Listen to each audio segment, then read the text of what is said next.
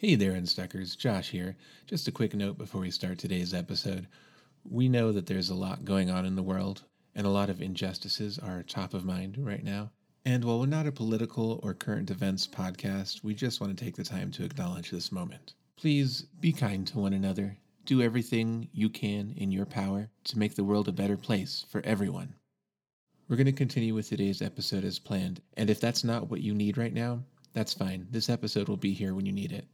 But if you do need to work on your business or you need a little distraction right now, this episode is here for you now. All right, on with the show.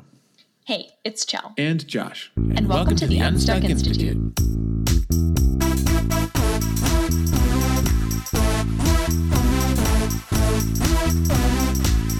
Stuck in a day job you hate? Not sure how to start and grow your own business? The Unstuck Institute podcast is all about helping you take your next step on the road to working for yourself.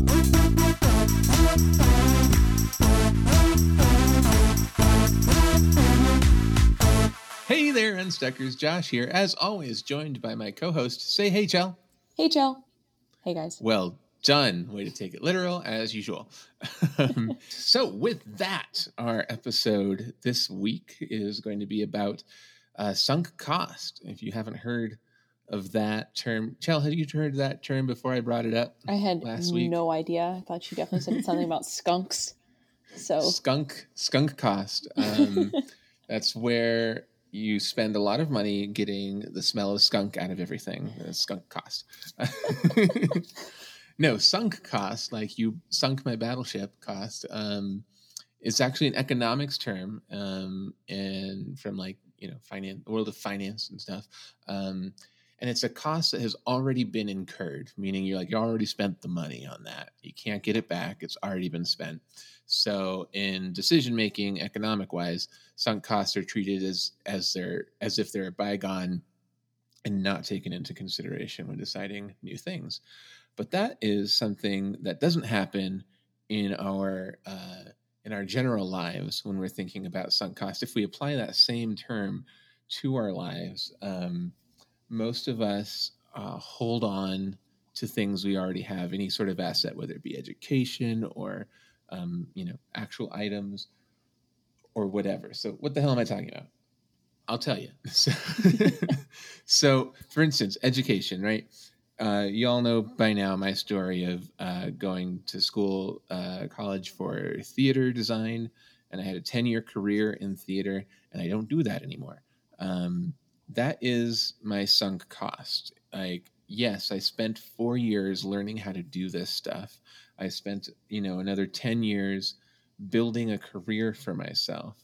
Now, what a lot of us do with that information is go, so I have to continue this. I've already spent so much time on it. And you might be judging me right now, and if so, fuck you. But like, yeah, I went and got an arts degree, whatever. But let's let's just say uh, let's say I got a law degree. I went to law school for three years and I became a lawyer and I passed the bar. I don't want to throw that away. So if that's more important to you than my design degrees, then take it, fine. but either way, it's it's the same problem, right? We've spent time, effort, energy, money on that education, either way, right? And so what a lot of us do is we we let we let that fact alone, the fact that we spent time energy, money, that sunk cost decide our future. And that's not what you it's not what we should do because you know, if if I was a lawyer and an unhappy lawyer um, who went to law school, what should matter more is the fact that I'm unhappy being a lawyer right now, today. But what we often do is we go, but I spent all that time and energy and and money um, and and that doesn't matter. So when we look back at the sunk cost definition from the financial world it says sunk costs are treated as bygone and they are not taken into consideration with with moving forward. So we need to we need to apply that same principle in our own lives. So we need to ignore the sunk cost so that we can move forward What matters today is I'm an unhappy lawyer, or as I was a few years ago, an unhappy theater designer.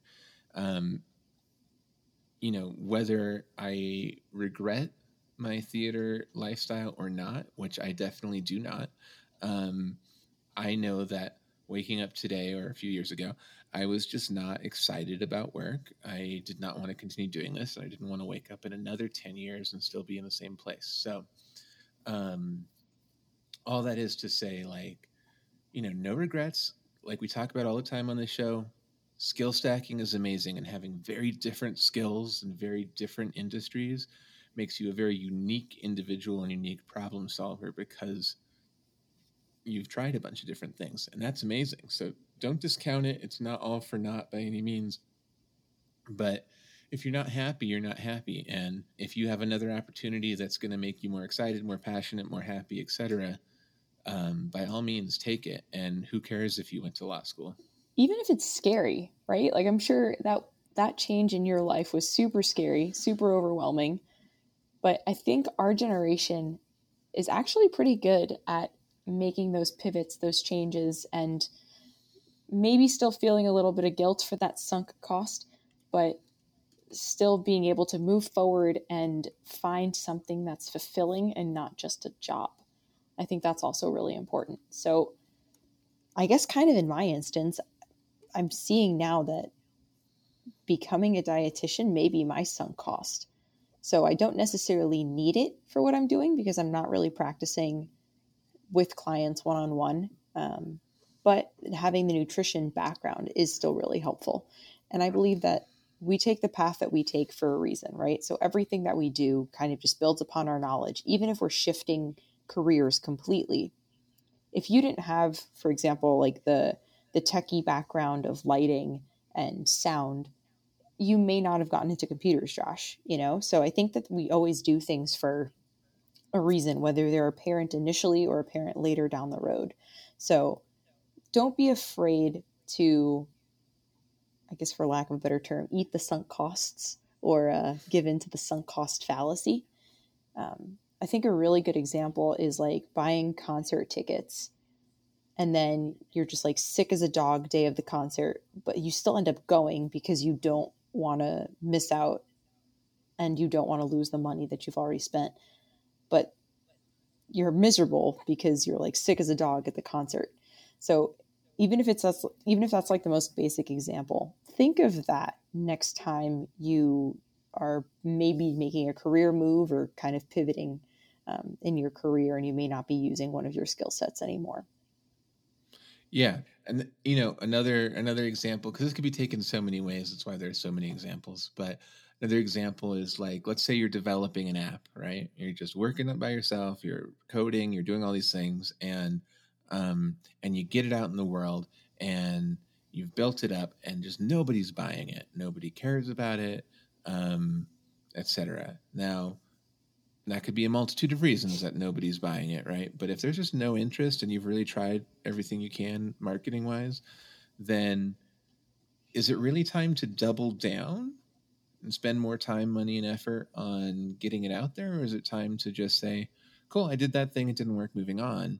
You know, there's a lot of factors in that deciding whether to move to move forward or move on to something else, right? And um, in this case, like if if you tried everything and there's just no interest, it doesn't matter how much time you've spent on it. You know, do you want to continue sinking cost into this thing that's not flying? So just keep that in mind too, because I think there's also a kind of a public pressure now where uh, quitters are losers, right? That's that's the equation in our society, and and so there's this public pressure to not quit, to not stop on the path you're on, uh, either publicly or even privately to yourself. So if you've announced that you've made this app, or the world knows you as a lawyer who went to law school, um, but it's not for you anymore, or it's not working out, it's okay to move on. In fact, it's better to move on because rather than saving face and being like, look, I'm still a lawyer, um, and being unhappy for the rest of your working days, you can actually build something better for yourself. And yeah, you know, there's gonna be some people who don't understand it, but fuck them. Yeah. So yeah, I don't think that like quitters are losers by any means. In fact, a lot of the world's best winners are quitters. They've quit a lot of things in order to make time and dedicate time to the thing that works for them. And a lot of us need, you know, like Chell was just saying a minute ago, need some time to to take different paths and learn different things before you can find the thing that gels it all together and makes it work. But yeah, some of the biggest winners are quitters. They quit this and that. Like, are you went to ballet school as a kid? Are you still doing ballet? Not necessarily, right? Like, because you have to make time for other things, and time is finite. We all have the same amount of time in a day. So, um, if you didn't quit anything, you'd get nowhere. Yeah. you know? And I think that's also really important. So it's not just a monetary investment into something, it's your time into something. Even if you've spent hundreds of hours developing that app, for example, and it's not working, cut your losses. You don't have to spend the rest of your life trying to make that app work or trying to make that business work. You can yeah. fail as a solopreneur and restart, and it'll be totally fine and and this works all the way up and down the scale you know like we're talking about if you're by yourself making an app that's one thing it's the exact same equation for uh, netflix and blockbuster like blockbuster said no we've spent all this money and all this infrastructure on having these stores and doing this we're going to continue doing it this way and they don't exist anymore really and dun, dun, dun. Net, Netflix not only just disrupted them, but they disrupt themselves. I'm not sure if if you know this, Chell, but I saw like a, or I guess I heard an interview where uh, some higher up at CEO of Netflix or something was interviewed about how they've pivoted over and over and over again. And if they believed in the sunk cost fallacy, as Blockbuster did, they would be like, "Hey, we built this whole thing." mailing out DVDs. We've got the infrastructure, the envelopes, we've figured it out. Let us keep doing this, right? Um, even if they were happy doing it, they knew that they needed to move on with technology, pivot, like we talked a few episodes about. But if they believed in the sunk cost thing, they would have been like, no, we spent all this money. How we can't do that. But what they've done, is, of course, as everyone's well familiar with, is they went to streaming they hired new people they made new departments they like made this infrastructure all brand new again to disrupt themselves which is awesome and also keeps them on top and then they they've pivoted again and i'm not sure how many people are quite as aware of this pivot but like as other streaming platforms started coming online and pulling their content away from netflix netflix saw another problem right like oh, we used to have everyone's content eventually, as soon as it was old enough or whatever, right? Um, and now they're going to make their own thing and cash in on our model, which means we can't just have the model of using other people's content. So their latest pivot has been in being a production entity, right? And making uh, entertainment stuff. So it's what you got to do if you're going to play that kind of a big game. And um, and it's clearly working for them because you know there's there's Netflix and chill. There's not Prime and chill. There's not Disney Plus and chill. Disney Plus and chill is a little concerning. but, they have adult content you, on there, please. yeah, Disney does own a lot of adult stuff. It just sounds wrong. um, but you get what I mean. Like, yeah. it's if if they had said no we built all this in all this time energy money went into the infrastructure of mailing out dvds they'd be gone too by now. So i think moral of that story is think outside the box and internally disrupt you yourself your business to get yourself out of that box and think outside the box as much as possible. Yeah and one thing that always helps me when deciding these things like the thing that really you know kicked my butt out of the theater world was when I decided I was right about 30 when I was like I'm out I'm I'm leaving um and I just said to myself like I felt that immense pressure like I'm a theater person I'm a designer I have all this sunk cost fallacy but eventually I just said to myself you know what that was my 20s and that was fun and that was great now it's time for something new and so just because you're pivoting to something new doesn't mean you have to regret the past by any means. And maybe you do, and that's fine too. It's even more reason to freaking pivot, right? But Yeah. like I have no regrets about my past by any means. I love I love the life I've lived so far. But I knew if I continued into my 30s doing the same thing, I'd be unhappy. So And I think it takes courage to recognize that, and it also takes courage to to move from point A to point B. So yeah, if you guys are struggling with that part of it, reach out. Um, we're happy to do an episode on that going forward and just giving you the courage to take those small steps. As we always say, tiny steps forward. baby steps. Baby steps. The Unstuck Institute podcast is supported by Fiverr. Want to say more with less? Brand recognition is just a custom logo design away. Shop for a logo now with Fiverr by going to unstuck.institute slash Fiverr. That's unstuck.institute slash F I V E R R. That's two R's because it's 2020 and we don't know how to spell. Okay, back to the show. It's time for a recap. One, don't put false pressure on yourself to keep going. Two, base decisions on what you know and want today. Three, winners or quitters. And that's a wrap for this week, episode 45. We'll be back next week. Website and show notes are at www.unstuck.institute. Remember to follow us on Instagram at unstuck.institute. And if you love our podcast and like and would like to help us out, please leave us a review on iTunes and Apple Podcast. It really helps out the show a lot. For instructions on how to leave a review, check out our website, unstuck.institute. And we'll talk to you next week when we'll be talking about saying no.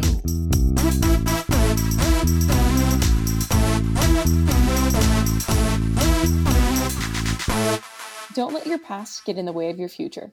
Seth Godin. Like, did you know no in German is? N- nine? Did you know no in Spanish is? No. Trick question. Oh I'm cutting all that shit out.